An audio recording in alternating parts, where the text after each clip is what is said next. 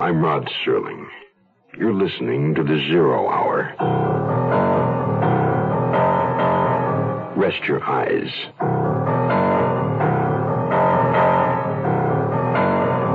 Exercise your imagination. This week, Stanton Forbes' bizarre retrospective tale of entanglement. If two of them are dead. Starring Earl Howard. Catherine Burns.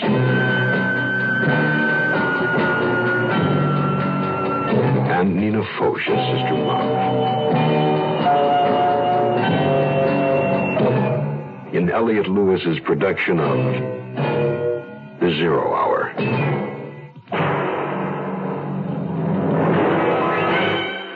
Mutual Broadcasting System presents The Zero Hour. Sponsored in part by Quaker State and Ford. This is The Zero Hour on Mutual Radio.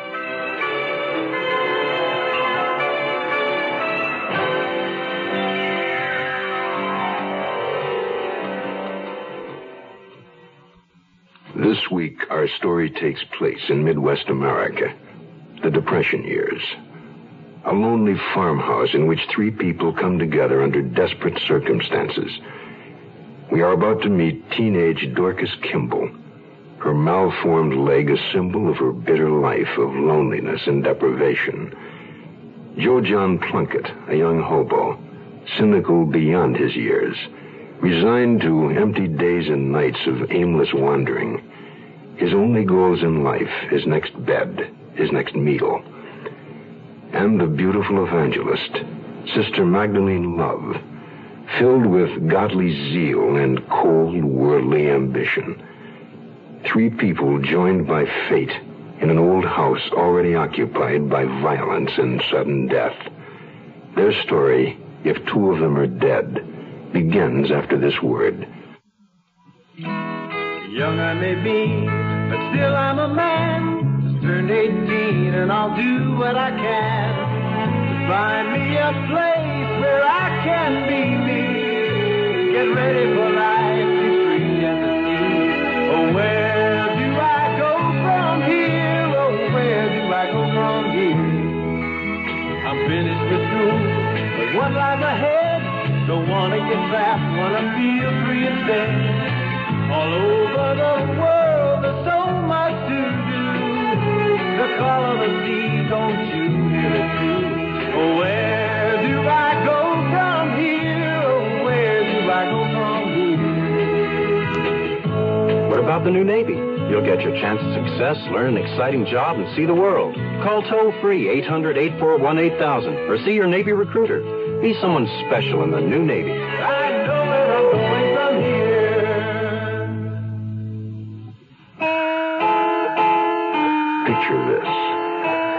String of freight cars crossing a dusty stretch of lonely farmland.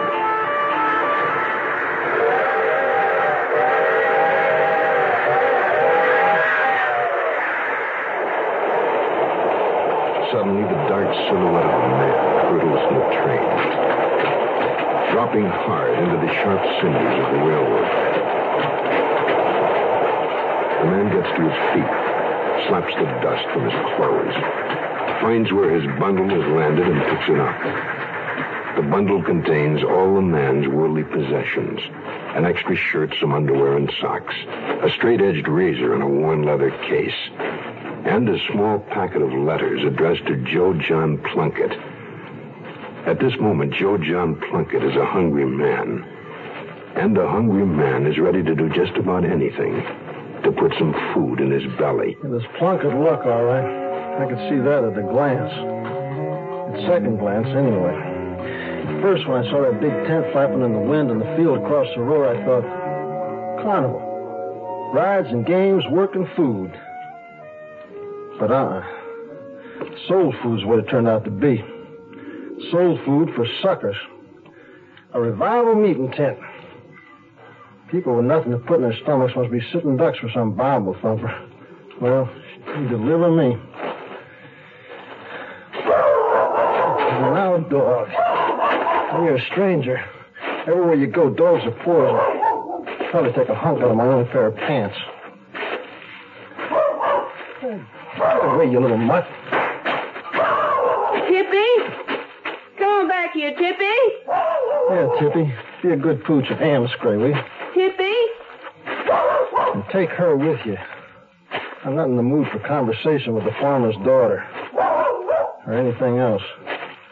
Especially with some skinny little... I'm sorry about Tippy. But she won't hurt you. She just likes to bark. Little dogs are like that. They think they got to stand up to anything that moves. Yeah, well, I was just moving on. We're walking all the way into town. You looking for work? Are you hungry? Yeah, I'm hungry. What do I have to do for it? Something I can see that by the look of her. Edgy and eager. I've seen people who looked like that before. They wanted something bad. You any good with a jigsaw? Uh, building things with your hands? I don't plan on settling down here. You see them things over there? Little painted windmills and wooden statues of Uncle Sam? My pa makes them to sell, only he took sick. Tuberculosis. He had to go to a sanitarium. I need somebody to make some more. It ain't too hard. And and you have a place to sleep and something in your stomach. I don't cook so bad. How old are you? Seventeen. What happened to your leg? Infantile paralysis, but it don't hold me back now. You all alone in the place with your paw gone? That's right. I need somebody to help me. Just for a little while. You don't have to stay long. He was right. He was crazy taking in a strange tramp off the road. And looking into his face, I could see there was violence in him. Only for a second back there when he asked me about my leg, I felt gentleness too. And a violent, gentle man's just what I need. Anyway, I can't stand being alone no more. With Pa not here. Reckon I don't know your name. Joe John Plunkett. Mine's Dorcas, Dorcas Kimball. Where are your folks? Dead. And if questions come with this job, forget it. I was just being friendly. Ain't had nobody to talk to all to for two old days now. Except Tippy, of course. Shut up, Tippy. This here's Joe John Plunkett. He's come to help us.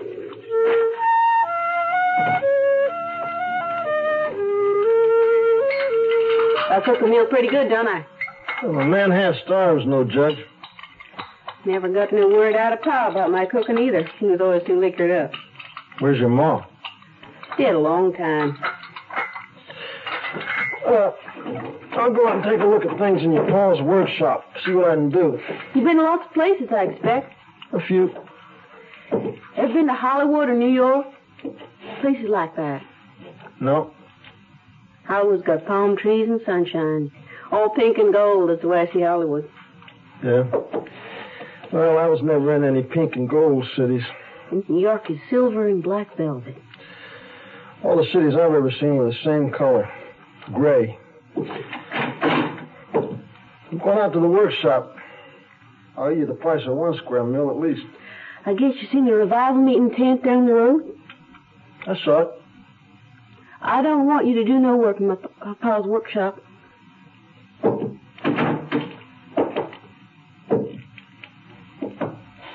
What do you want me to do? Take me to the revival meeting tonight. Want to see Sister Love. I remember what it said on the sign outside the tent. Tonight's service, there will be a special call for the lame and the halt. It's funny, I'd forgotten about her leg. I didn't suppose she ever forgot it. Only I didn't see me escorting a cripple to a hallelujah meeting. I'd like to have upchucked the whole damn supper and canceled all debts. Brother, you got into debt so easy, and there was nobody to remind you how hard it is to pay. Nobody. I want to see Sister Love. Sister Love. What, a lady of evangelist? I've seen her picture. She's beautiful. And you think she can make your leg whole again? I didn't say that. You're crippled. You may as well learn to live with it. I am, ain't I? He couldn't hurt me. Didn't matter what he said. I was just so glad he was here. I wasn't alone anymore, just sitting and thinking about everything over and over. I thought about going to the church meeting. I hadn't planned that at all. I just seen the lights gone over at the tent. Seen them when he opened the back door to go out. They put the lights on early to attract people. And the thought just came to me like it was printed inside my head. Go to church and ask forgiveness.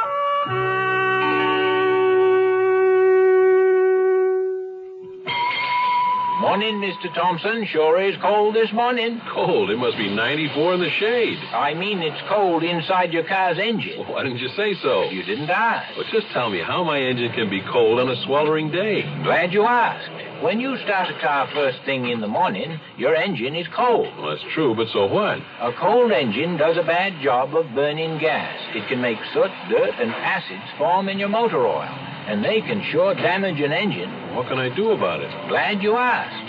Instead of asking for my cheapest oil, you can start using a quality motor oil, Quaker State. Nothing finer than Quaker State. It's made scientific to neutralize acids and to hold solids suspended so they don't gouge out your engine. Well, thanks for telling me, Caleb. Down a quart, Mr. Thompson. Quaker State? Well, yes. Why didn't you give me Quaker State before? You didn't ask. Quaker State your car to keep it running young. We'll return to our story in a moment. You're 17, 18. You've graduated from high school. You want to make something of yourself, but you don't have that something to make it with, like money for four years of college. What do you do? Well, you don't need four years of college to get a good job. Today, there's a crying need for technicians in exciting fields like oceanography, electronic data processing, health service, environmental control, forestry, and many others. Technicians earn twice the salary of the average high school graduate. Some even make more than four-year college graduates. All you need is a year or two of technical training. To learn how you can become a technician, send for our free booklet. It's called 25 Technical Careers. Write Careers, Washington, D.C., 20202. If you can't afford four years of college, write Careers, Washington, D.C., 20202, and make something of yourself. What a strange little girl. Asking a whole lot of questions, offering answers I couldn't quite believe. And then when she was saying nothing at all, just staring out from behind those green, green eyes. You thinking about your pa dying? What? You had a look on your face. He could, you know. Tuberculosis is serious, isn't it? Yes. Only there's something worse than Pa dying. It's how he wasted his life. Drinking and ending up in a place like this. He never got anything from living. How do you know? I know.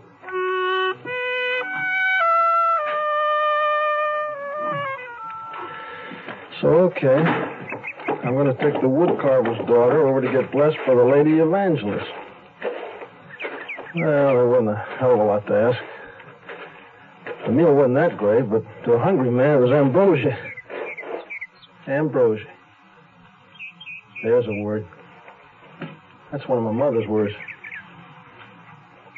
How'd a woman who used words like ambrosia ever get mixed up with somebody like my old man? That's your tough. A real riding bum. Ambrosia was a worthless hunk of language, and a tramp like me was a worthless hunk of humanity.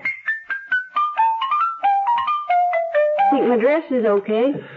I never thought of the Lord as caring much about what people wore. Anyway, it's the only decent thing I got. Okay, it's you if I wash out my shirt. Sure, you can hang it on the clothesline out in back. There's clothespins in the bag. I'll wear my good spare. I don't figure the Lord is fussy, but maybe your sister love is.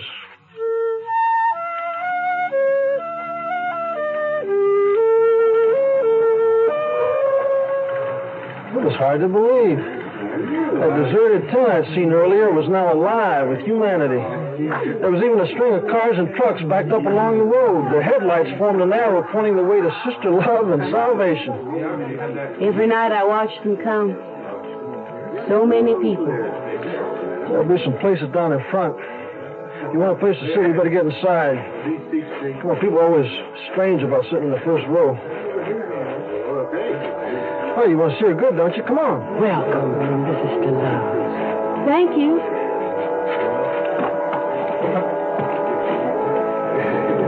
Read your pamphlet. It tells you all about the legend of Sister Magdalene Love. Yeah, I'll wait and see her for myself. Looking around, I thought I was already seeing her. That old lady with the faded blue eyes waving a paper fan into her flushed face. And the young man stumbling down the aisle on crutches. And the women in wheelchairs and the men hobbling on canes and all the others. yeah, they were the lame and the halt. Broken in body and twisted in soul. Oh, The large illuminated cross above the stage had just come on. A double line of young women in purple dresses and solemn-faced young men in shiny white suits and purple bow ties filed under it in precise formation. I, I had the feeling a minstrel show was about to begin when a white bearded man in a white satin tuxedo made his entrance. He looked like the interlocutor. Look, there's Brother Love. It says in the pamphlet he's her uncle. Both her parents were killed in the bus wreck down in Tennessee, and Sister Love prophesied it before it happened. Good evening, ladies and gentlemen. Sister Love welcomes you, and let us return her welcome in prayer. The prayer that will shake the heavens. Let us pray.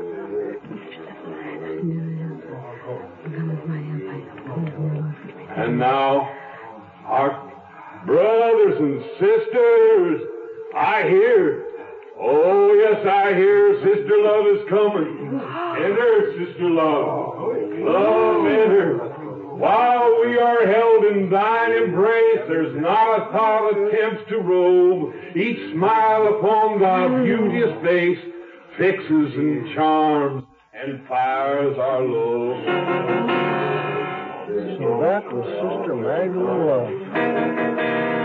A face like carved ivory. Violet eyes. And red gold hair like a halo of flame around her head. Standing tall and queen-like in a flowing purple robe. But, you know, it was the expression in her face that held you. Now, that was a look you knew you'd never forget. Brothers and sisters, let us pray. Lord, how secure and blessed are they who feel the joys of pardon sin.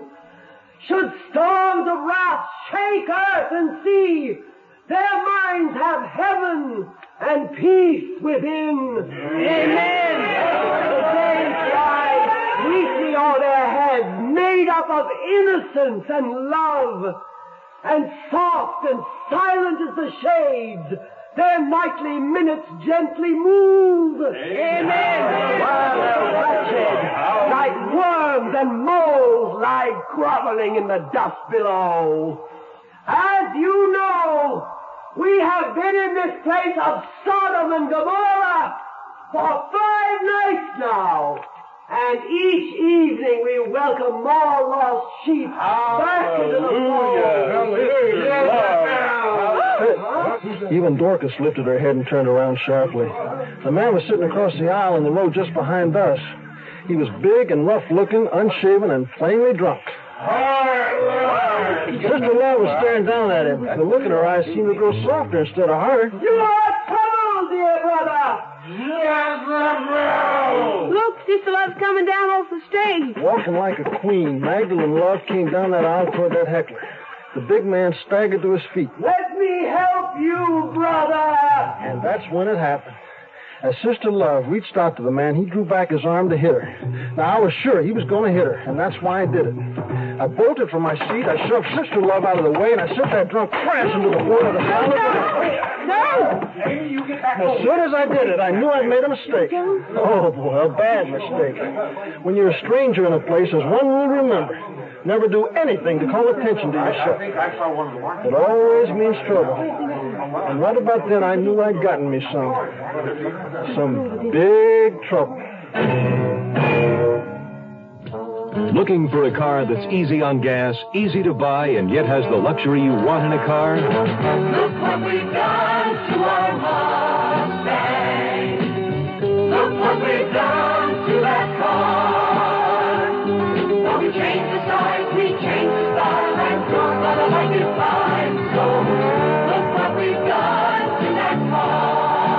Mustang 2. It's the all-new economical car from Ford. The right car at the right time. Built even smaller than the original Mustang.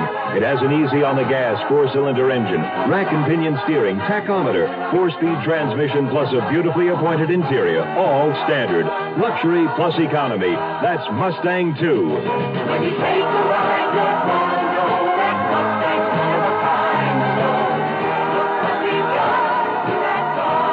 Mustang 2, 2895 excluding dealer prep, destination charges, title, and taxes. See your local Ford dealer. The Zero Hour continues after this. Where does today's girl learn to be tomorrow's woman? At the movies? On television? Helen, darling, your floors are so shiny. Yes, John. I used Brand X polish just this morning. Brand X. Helen, will you marry me? Somewhere between the super sex symbol of today's commercialism and TV's brand X image, impending womanhood is alive and well. And where is that somewhere? Wherever there are campfire girls.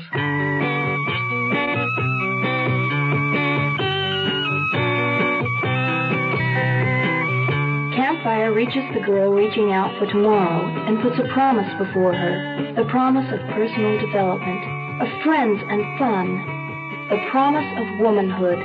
Campfire takes today's girl to tomorrow.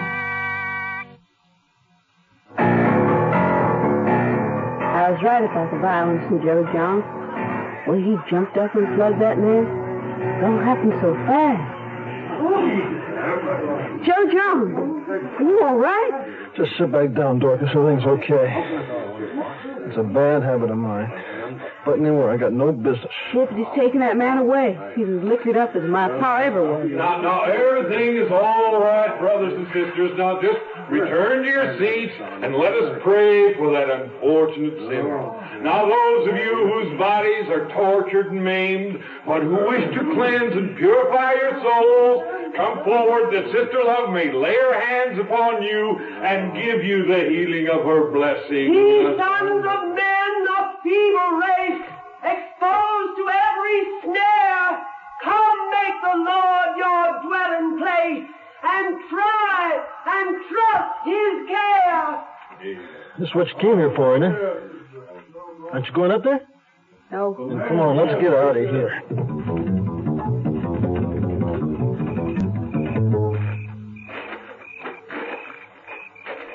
Ah, there you are, boy. I've been waiting for you. It was that fat deputy who'd taken the drunk away. Well, I knew I was in trouble. Every time I move, I'm in trouble. What's your name, boy? Joe John Plunkett? Where do you live? We live just up the road. Oh, you, uh, related? We're cousins. First cousins. Joe John just came to stay a while with me and my pa. You're pretty good with your fists, ain't you, Joe John? Uh, no, not so good. I just took him by surprise. You know, he was drunk. I thought he was going to hit her. I want to thank you, brother. She came out of the shadows behind us with a burning halo around her head. Her voice thanking me sounded soft and sincere, only I, I caught a glint of something else in those violet eyes of hers. Something that told me she hated my guts for what I'd just done.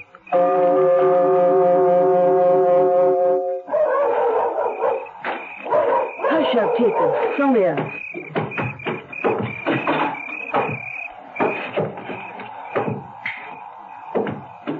There's no way the deputy can find out I was lying, even if he comes around asking more questions. He might get to wondering where your pa is. Well, I'll just explain to him about the sanitarium, that's all. And what if he decided to check up on that? He won't. Sister Love told him to leave you be. And you heard her. She even sent Brother Love to get that drunk out of jail. Yeah. Sister Love seems to be overflowing with brotherly love, all right. So you can stay here as long as you want now, and you won't get in any trouble. Well, I can use a good night's sleep. I'll go that far. I was just thinking, maybe you'd like something to drink first. There's some of my pa's home brew. In the cyclone cellar. Well, I could use a drink for sure. I'll get you the flashlight. I was still trying to figure Dorcas Kimball out. Now, whatever it was she wanted out of me, she was still leading up to it. Here, you can go down and bring up as much as you want. Well, I sure didn't need that flashlight outside. The moon was full and the stars looked like they went on forever. I crossed the yard to the cellar door. It was so heavy, I wondered how Dorcas ever managed to open it.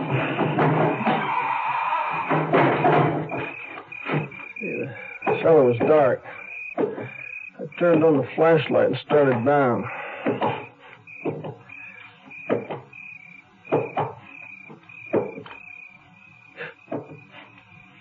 And then I saw what Dorcas Kimball had sent me down here to find the dead body of her paw.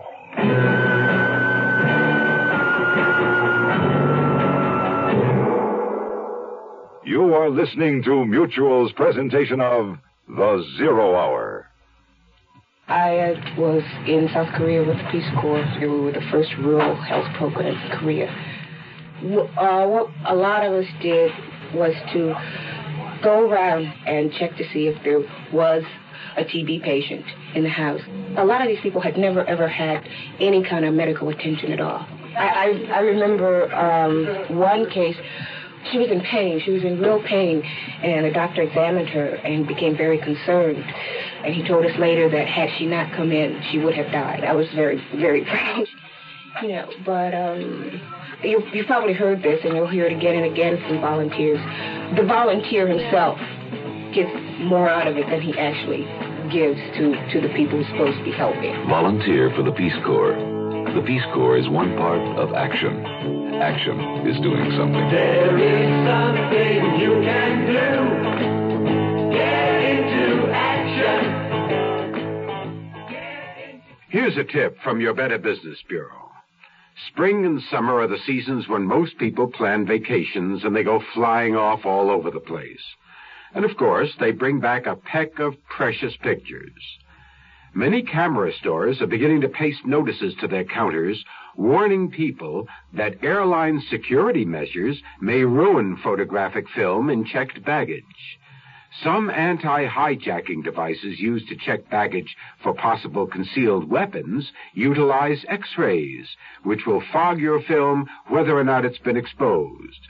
Therefore, one of the best ways to protect film while traveling is to place it in a strong, clear plastic bag and hand carry it. Even though the film may be clearly visible in the bag, make sure that the airline boarding personnel are aware of the film so that it isn't accidentally subjected to x-rays. This has been a consumer tip from your Better Business Bureau. Tomorrow at this time, rest your eyes and listen here to this week's continuing study in suspense. If two of them are dead, I'm Rod Serling. Brought to you in part by Quaker State and Ford. This is the Zero Hour on Mutual Radio.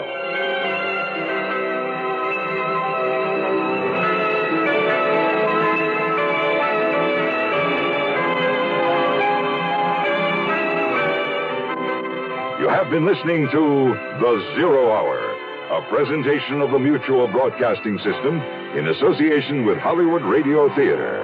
Heard every weekday at this time. Rod Serling is your host.